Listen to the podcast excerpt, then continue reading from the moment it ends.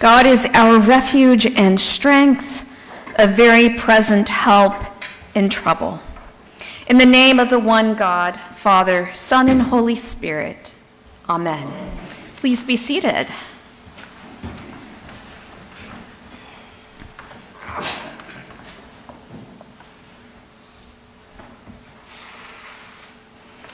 Well, we have journeyed the past 12 months through the Christian church year.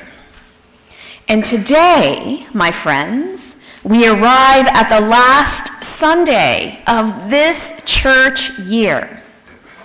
Hard to believe, but next Sunday is Advent. And then four weeks later, it's Christmas time. Well, today in the life of the church, it is known as Christ the King Sunday. The last Sunday of our church year. How many of you all noticed the green is gone? We were in green for a long time, over nearly 30 weeks of green. It's known as ordinary time. And this morning, we've arrived to the beautiful white.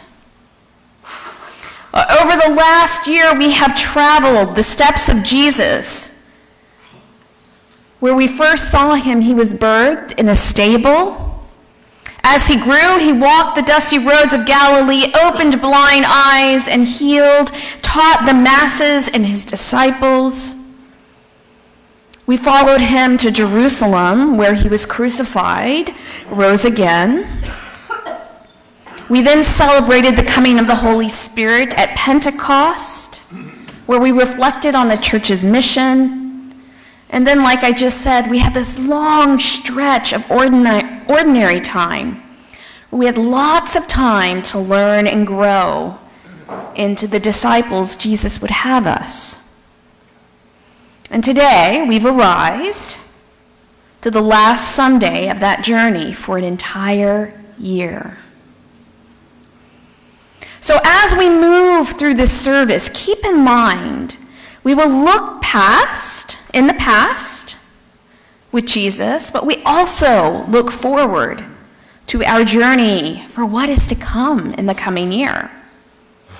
Realizing that Jesus is not coming to be just one more king. Yes, it is Christ the King Sunday, but Jesus is not coming just to be one more king but that he has come to usher in an entirely new way of living.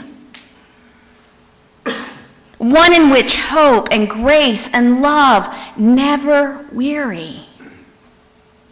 Where kindness and ferocious generosity are its currency. And this new order has the power to transform lives and hearts, to rescue, redeem, and restore, to offer resurrection in light of what surrounds us darkness and death. So I read something this week from a philosopher out of Australia. And what he said has guided my thoughts as I've moved about the world this week, and I would like to share it with you now. I don't do this often, but it struck me as remembering and wanting to share with you, the people of grace. And this is what he said Neither revolution nor reformation can ultimately change a society.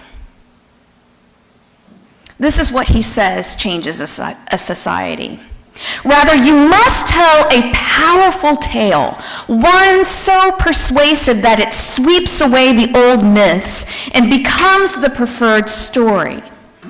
One so inclusive that it gathers all the bits of our past and our present into a coherent whole one that even shines some light into our future so that we can take the next step. If you want to change a society, then you have to tell an alternative story. Wow. How fitting for our gospel this morning, a way of offering a second chance, an alternative to one that probably didn't deserve it. I'm speaking about the criminal. Jesus did something that was so surprising and unexpected. As Jesus innocently hung on a cross to die, flanked by two criminals deserving of death, with the words above him inscribed, All hail, King of the Jews, done in absolute mockery.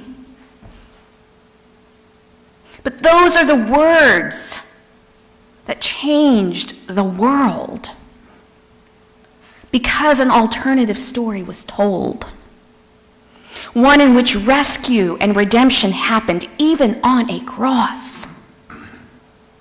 When the situation seemed hopeless, life was offered and given to a common criminal who saw that Jesus was the one who was offering him an alternative story. Amazing grace. And that's when it hit me this week. In some ways, I believe grace is telling an alternative story as well. A story in which the way the world works doesn't reign supreme at 200 West Lang in Alvin, Texas. Instead, we are a place that offers second chances.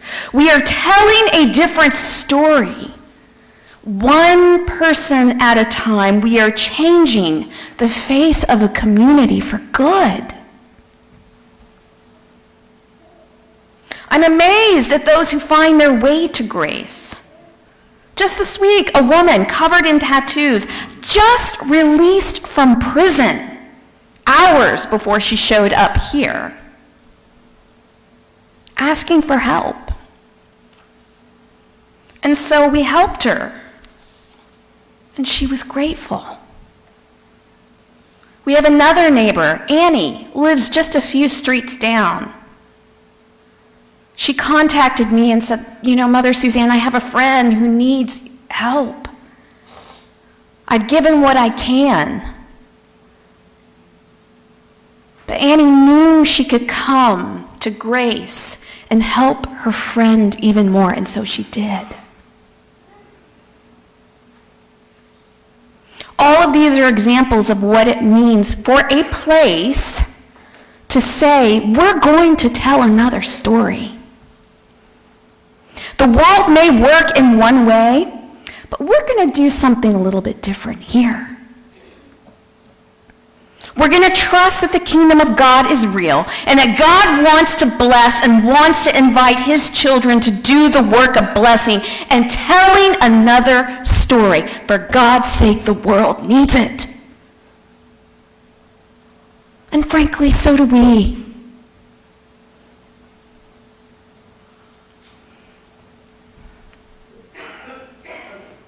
Inspiring the least of these those that most people walk by and don't even give another look.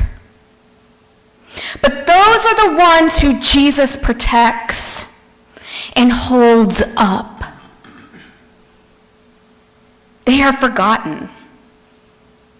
And in this case, I'm talking about kiddos, children.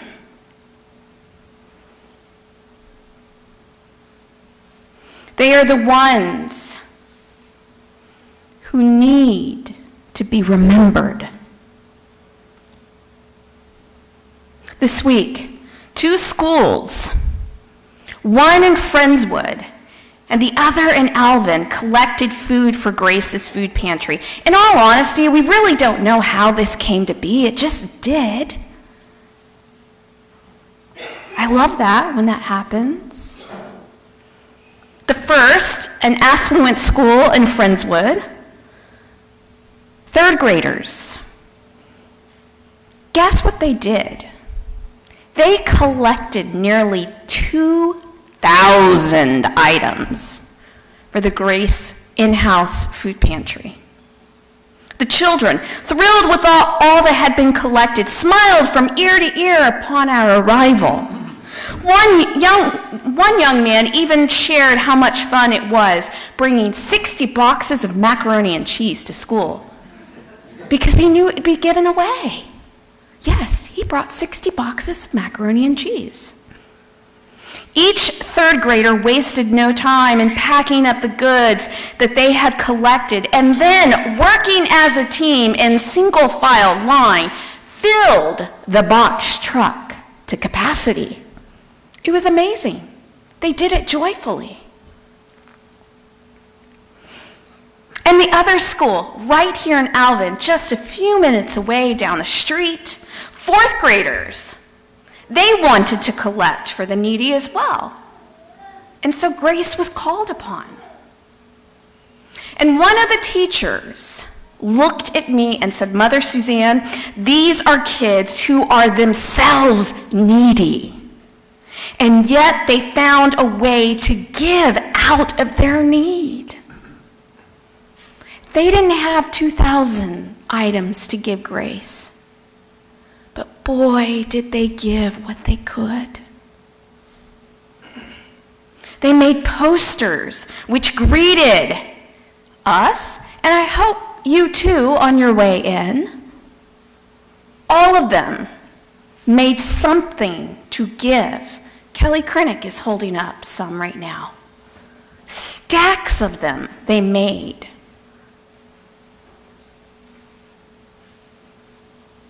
These are notes made with love and care, colored beautifully, all for those whom they wanted to bless. What I noticed about both of these schools and all of these kids, even though circumstances were quite different for both of these schools, was this one desire to bless others and to do so enthusiastically and with joy, and in turn making space for an alternative story to be written. And it is this Not all kiddos are selfish and self absorbed, only thinking of themselves, spoiled, rotten, and entitled. No way. Another story was written, and my heart was gladdened in these interactions with school aged children, reimagining what our world can look like if we only decide to tell and show that another story can be written. I'm not sure, but if you don't know, at this place, at Grace, our currency is one of love and kindness. I'll give you another example. It was time to go on Friday. For many of you all know it's kind of crazy in the office on Fridays. It was around 6 o'clock. It was late. I was loading my car up. And one of our transient friends who lives in a tent next to Tommaso's, came by to see if there was anything in the fridge to eat. He had walked all over town, and every single blessing box was empty, including ours. He opened up the blessing refrigerator, and there was nothing. But I told him, hang on. So I went inside and plated the rest of the lunch that I had brought for the office to share. There was a little bit left, plated it up to him, brought it outside.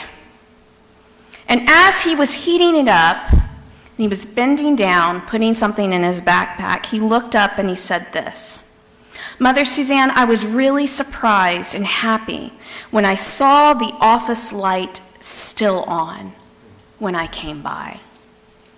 And I said, Michael, really? How come? And this is what he said. He said, It's just better when y'all are here because you help so much. You never turn anyone away, including me. And sometimes you all at Grace are the only ones who talk to me, let alone acknowledge me. Thank you. You don't know how much that means to me.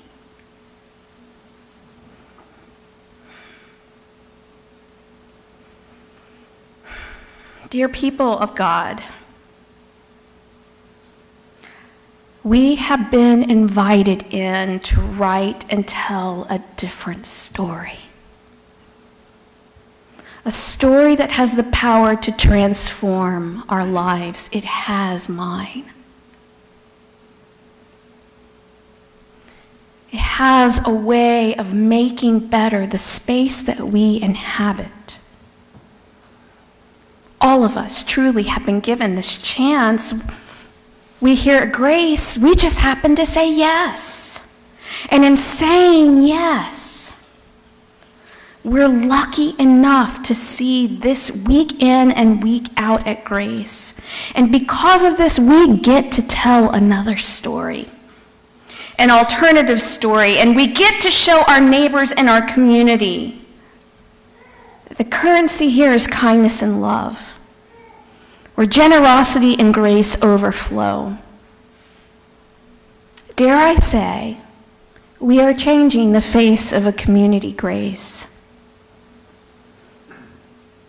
And in so doing, we are creating a community that reflects its creator. Let us not weary in doing good, my friends, because we're writing a new story a story of hope, redemption, rescue, and resurrection. Amen.